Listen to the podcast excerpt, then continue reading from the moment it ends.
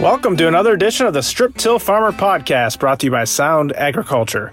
I'm your host, Noah Newman. Great to have you with us. Thanks for being here.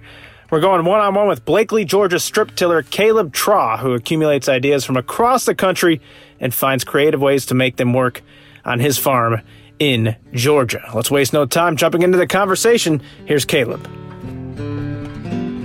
My name's Caleb Traugh, and I'm in Blakely, Georgia, the small town in the southwest corner of Georgia. So basically, right where Alabama, Florida, and Georgia come together. That's that's the area that I work.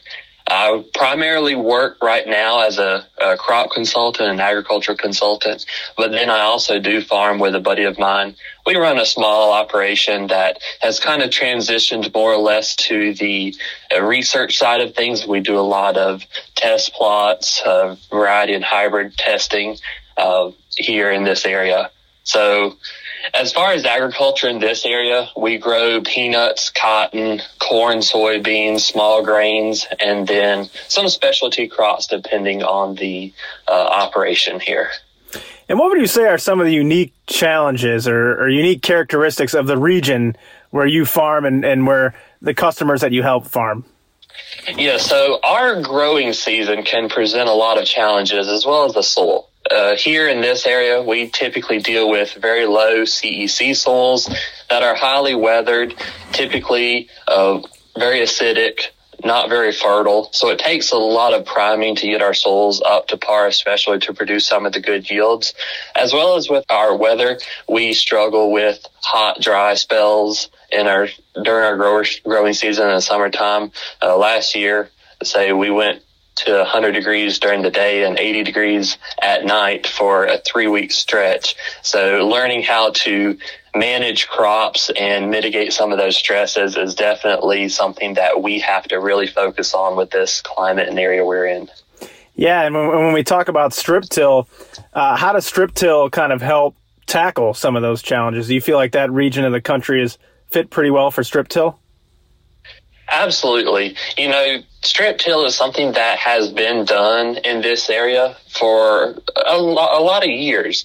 But one thing that we have started doing now that well, when we first got started, I didn't even know you could do this, that you could actually band fertilizer with a strip till rig. I was listening to some uh, shows and, and podcasts and people speaking from up in the Midwest, and they're like, yeah, we're strip tilling, we're placing fertilizer. I'm like, that makes so much sense. That solves a lot of the problems and issues that we're running into with our soils.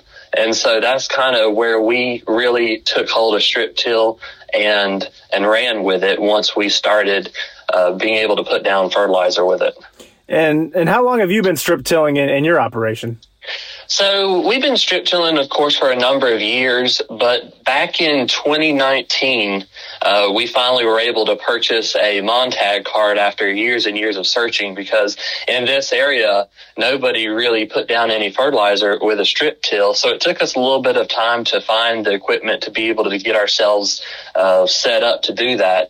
But this will be our fourth, yeah, this will be our fourth year of, uh, using it as part of our fertility program, as well as our history of using it as a tillage pass. Yeah, and do you remember your, your big motivation for making that switch? Was it was it mainly what you just mentioned about being able to place the fertility right where you want it with the strip till rig? Exactly, exactly. You know, with the fertilizer prices today, it's easy to outspend your budget and our crop is still lacking. So instead of focusing on building up our entire soil profile just to get things balanced for the plant. We really key in on keeping that row, that root zone, uh, balanced and high fertility. And it's really helped us in terms of pushing our yields. And speaking of yields, I, I know you were you placed second in the NCGA uh, contest in 2021 in the strip till irrigated class with a yield of 270 bushels per acre. So, you know, what did that accomplishment mean and, and what all went into being that successful with uh, with strip till in terms of achieving that high yield? You know, definitely strip till had a lot to do with it. Uh, those high yields of corn, they take a lot of fertility. And so one thing that we've been able to do with fertility is to build a balanced nutrient program. Uh, when we first started, we were just putting out one or two different products with our our strip till pass, but one thing that we really that really helped us take things to the next level was to be able to come up with a complete fertility package to go in our strip till. So not just our NP and K, but also our secondary and micronutrients. So balance is everything. And so we don't really want to focus on just one or two things. So the fertilizer blend that we've been using now is a homogenized fertilizer that's got NPK, calcium, magnesium, sulfur, boron, manganese and zinc that are in ideal ratios for our crop. And then being able to build that zone right there really helps us to make sure that we satisfy the nutritional requirements of that crop. So we can check that box and we're not lacking in the fertility area. Yeah, how big of a difference do those micronutrients make? Do you recommend a lot of, uh, you recommend strip tillers should start using those more on top of the your typical NPK? Absolutely, absolutely. Um, when you look at 300 for corn, the amount of micronutrients that it removes, they're not really micro amounts anymore. We're starting to get into some pretty good amounts. And when we look at our normal fertility program, how much zinc are we putting out? How much copper are we putting out? How much manganese are we putting out? Yet every year we're constantly removing these things from our field with the yields that we've been pulling off. So when we go and pull soil samples, we'll see that we're trending downwards after we're pulling off these good yields. So being able to focus on some of these micronutrients in addition to our NP and K have really helped us push through some of the yield levels that were holding us back.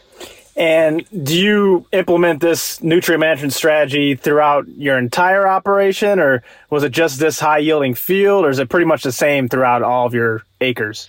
Our goal is to basically treat all the acres the same. While we might have some areas here and there that we do push a contest field, we really try to use those areas to see what is going to move the needle? Because if something gives us a good return on investment that we're trying out on a small scale, whether it be for a contest, we take that information and then move it to our standard practice.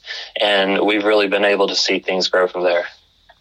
And then in, in terms of the rates of each uh, nutrient that you're applying, does it, is it variable rates? Do you do split applications or approximately, uh, you know, how much are you putting on Sure, sure. As far as the products and the rates, there's a couple of different theories when it comes to strip till. I'm sure that your listeners are aware of. We can look at our soil analysis and say, okay, what do we need to put out to build the soil with? But then what are we left with at the end of the year? How do we pull samples? All these other things enter in the conversation. So our stance on things is we're placing crop uptake rates. So we're we take our yield goal, whether it be on a field level or now we're moving over to management zones to where we know, okay, in this part of the field, we're going for 200 bushel corn. So our strip till program includes the nutrients and the rates that is needed for that yield goal. Or if in this area is 250, then we're putting on what that area needs, especially when it comes to here where we have a lot of dry corners with our pivots.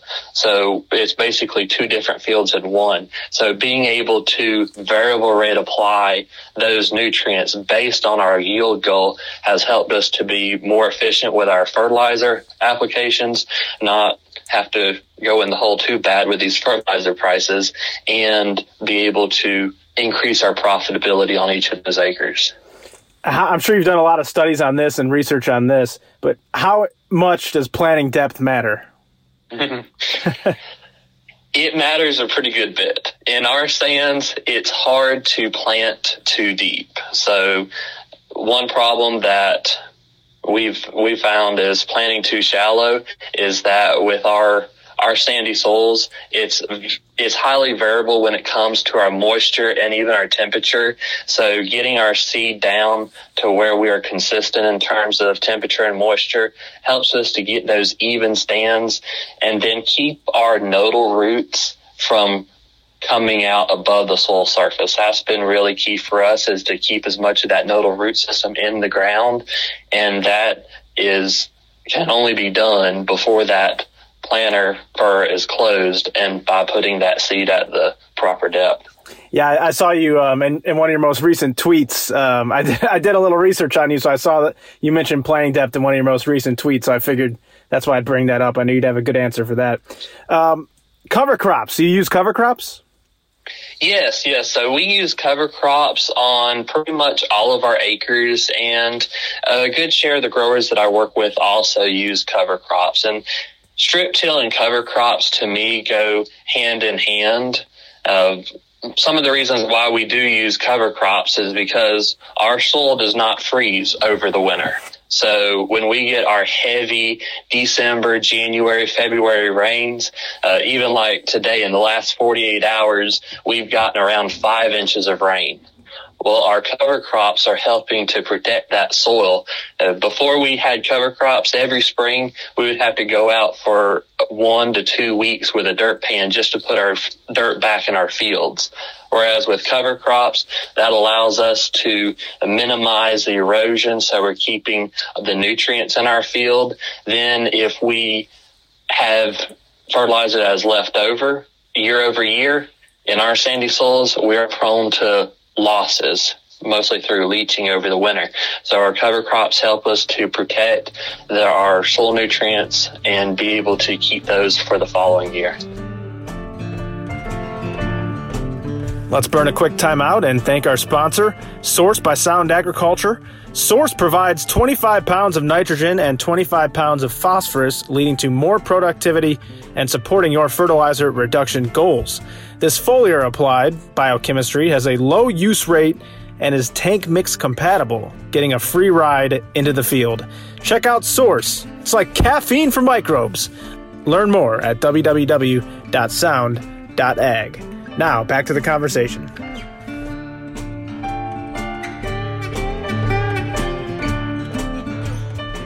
How many uh, species of cover crops do you use? And cereal rye is the big one around where we are up here in the Wisconsin area and across the country, really. But do you, what kind of species do you use? So we use a lot of cereal rye and oats are probably the most common ones. There's been years that we've had 13 species, I believe was the most that I've ever put into a field together. But usually in that two to three is kind of my sweet spot, depending on the grower, uh, what their capabilities are, um, if they're like us and using our own seed that we're we're producing ourselves has been a big help. But then also the more species that we have, it makes it even more important that we set up our tillage system to go into the next crop. So I remember the one of the first years that we had cover crops, I I put out five or six species in there and didn't really have a good handle on the rates and put about two to three X what we're putting right now. And it made it a challenge and we had to set up our strip till a little bit differently to be able to still do a good job with those cover crops. But now we've been able to make some adjustments and changes on the equipment side of things to where now we're able to go through it, even if it's a waist high cover crop that we've just terminated and be able to make a nice consistent bed to give us a, a good foundation for our plants. So you plant green? We do some green planting pretty much with our with our pests and disease profiles that we struggle with, we typically do terminate ahead of time. And it does make it a little bit easier on the equipment side to be able to uh, run our strip till unit. Gotcha. Well, speaking of equipment, uh, let's talk about it. What kind of uh, strip till bar do you use? And just kind of give us the rundown of, of the uh, equipment you're utilizing right now. Sure, sure. So we use a KMC strip till bar on our farm, and pretty much that would be the norm for a lot of the growers that I work with. Some of them are running over first units, and then along with that strip till bar uh, KMC that we have, we're also running a Montag uh, fertilizer cart behind that. Gotcha, gotcha. And what about precision technology? How, how important is that to what you do?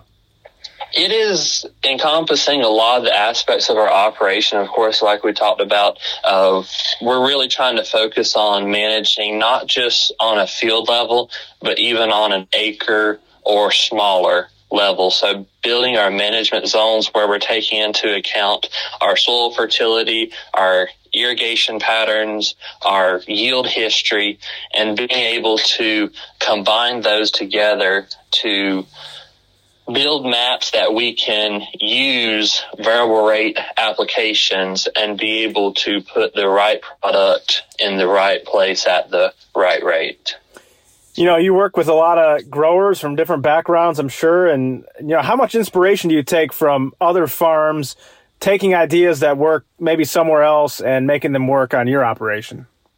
That's been key for us because in this area, there wasn't a lot of strip till fertilizer being placed in this area. So it was kind of a foreign concept to me. So we had to go a good ways away to be able to benefit from the expertise of the growers that were already using that in their programs. But then when we started doing it, we kind of had to learn on our own. We had to learn some things like how to set up the equipment and even the quality of the fertilizer that we were using. Uh, I tell one thing that when you start putting fertilizer through a pneumatic system, you'll learn quickly the quality of your fertilizer. Uh, like last year, we had some issues, some supply issues where our retailers were starting to get some fertilizer that was a little lower quality, had a lot of fines in it, and that kind of gave us a little bit of trouble. We had to go back to the drawing board on some of the products that we're using. Uh, but then we found a homogenized fertilizer. So it's very consistent and the product doesn't have very many fines in it. We don't have the moisture issues. And that's one thing that we have struggled with in the past. And some of the guys who have done fertilizer placement with a strip till have struggled with, with our humidity. It can be a challenge, especially with using certain fertilizer blends. So using the homogenized fertilizer that we kind of found, it minimizes those issues that we've had. And uh, we're able to keep a consistent product, nothing settling out with the blends that we're using because we're putting out a lot of different things with our strip till trying to achieve that balanced fertilizer ration. And so we've been finding these fertilizer blends that have really worked well for us and have really helped shorten our learning curve a little bit with some of this new technology for us. And about how deep are you placing the fertilizer?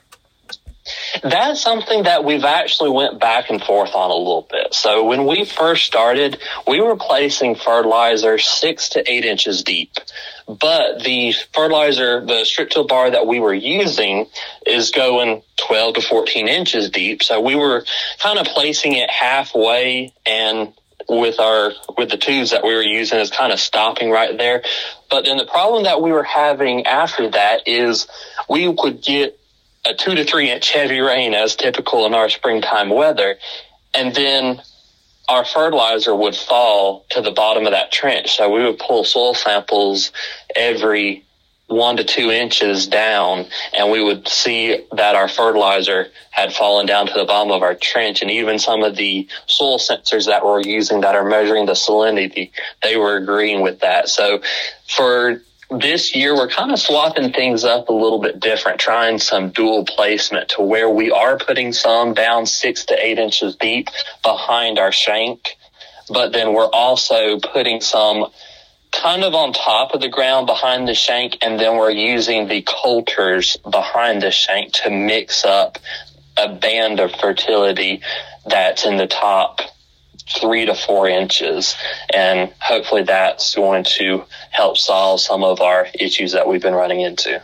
So I'm looking forward to trying that. Yeah, yeah. It sounds like that's uh, you know one of the characteristics of of your operation and, and your approach to farming is it seems like you um, you know you're not afraid to try something new. How how important is that to kind of not get complacent and every year you're looking at numbers, data, and and trying new things? How important is that? It's rare that we do things the same thing every year. Uh, there's one of our uh, one of the uh, national corn grower uh, representatives, a good friend of mine, and he says, Caleb, take two or three things and change them every year on your operation. I said, what if we take two or three things and keep them the same and we change everything else? He said, well, you know, I don't know about that, but that's kind of where we've been at these last few years. I'm always trying to figure out how we fix whatever issues or limitations that we're experiencing because we only have one chance a year to farm so I want to try to speed up my learning curve as as much as we can. That's why we focus a lot of our stuff on research stuff, small scale plots, so we can learn as quickly as possible whether it be practices, products, hybrid stuff to be able to accumulate our knowledge and hopefully expand that out into our entire operation and of course for the growers that I work with so we can improve our profitability and our uh, keep in mind our conservation aspects too. Yeah, it seems like you're um, always open to sharing new information that you've learned. And I saw that you hosted a, a big field day recently, right? Yes, yes, that's quickly becoming uh, something that I'm known for now. But we've we've hosted three three field days annually so far, and I'm actually sitting down trying to get things planned out for our summer field day this year. So it's something that I really look forward to. Uh, I, I, try not to be like the growers who learn something and just keep it to themselves. That's not me. I want to take what I learn. I want to share it and use it to help others. So at our field day last year, we had in our corn hybrid plot, we had 41 different hybrids that we put side by side to learn some of the characteristics, whether it be yield or other management practices. We had a lot of strip till fertilizer rate studies. That was something that we did a lot of, whether it be uh, using different lab recommendations or with uh, crop physiology you know, what leaves are the most important on a corn plant? Which ones can we afford to lose to disease or insects? Or even what our population is. Does two by two pay? Do in-furrow products pay? Uh, which biologicals are showing us benefits? Uh, are there things that we can do to lower canopy temperatures? All these questions that we have that we're trying to find the answers to and share that with others. That's awesome. Um, sounds like you're keeping pretty busy. I'll, I'll let you go because I know you have a lot to get to. But uh, before you go, I'd say for the listeners right now, is, is, there anything else you'd like to add in terms of maybe a strip till truth, something that over the year, over years of strip tilling, something you've learned that other people could apply to their operation, maybe, maybe anywhere in the country. I know it's different region to region, but I'll just let you have the last word here. Sure, sure. Always try something new.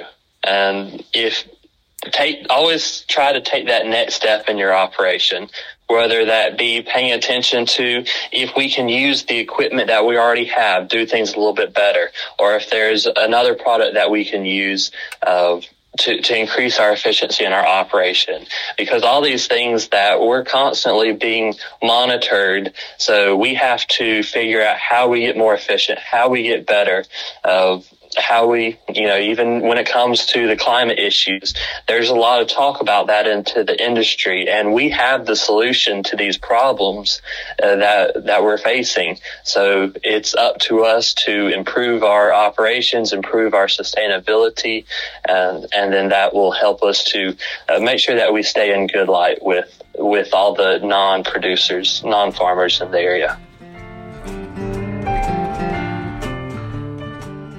That'll wrap things up for this week's edition of the Strip Till Farmer podcast. Thanks to Caleb for joining us. Thanks to our sponsor, Source by Sound Agriculture. And thank you for tuning in as always. Until next time, for all things Strip Till, head to striptillfarmer.com. I'm Noah Newman. Have a great day.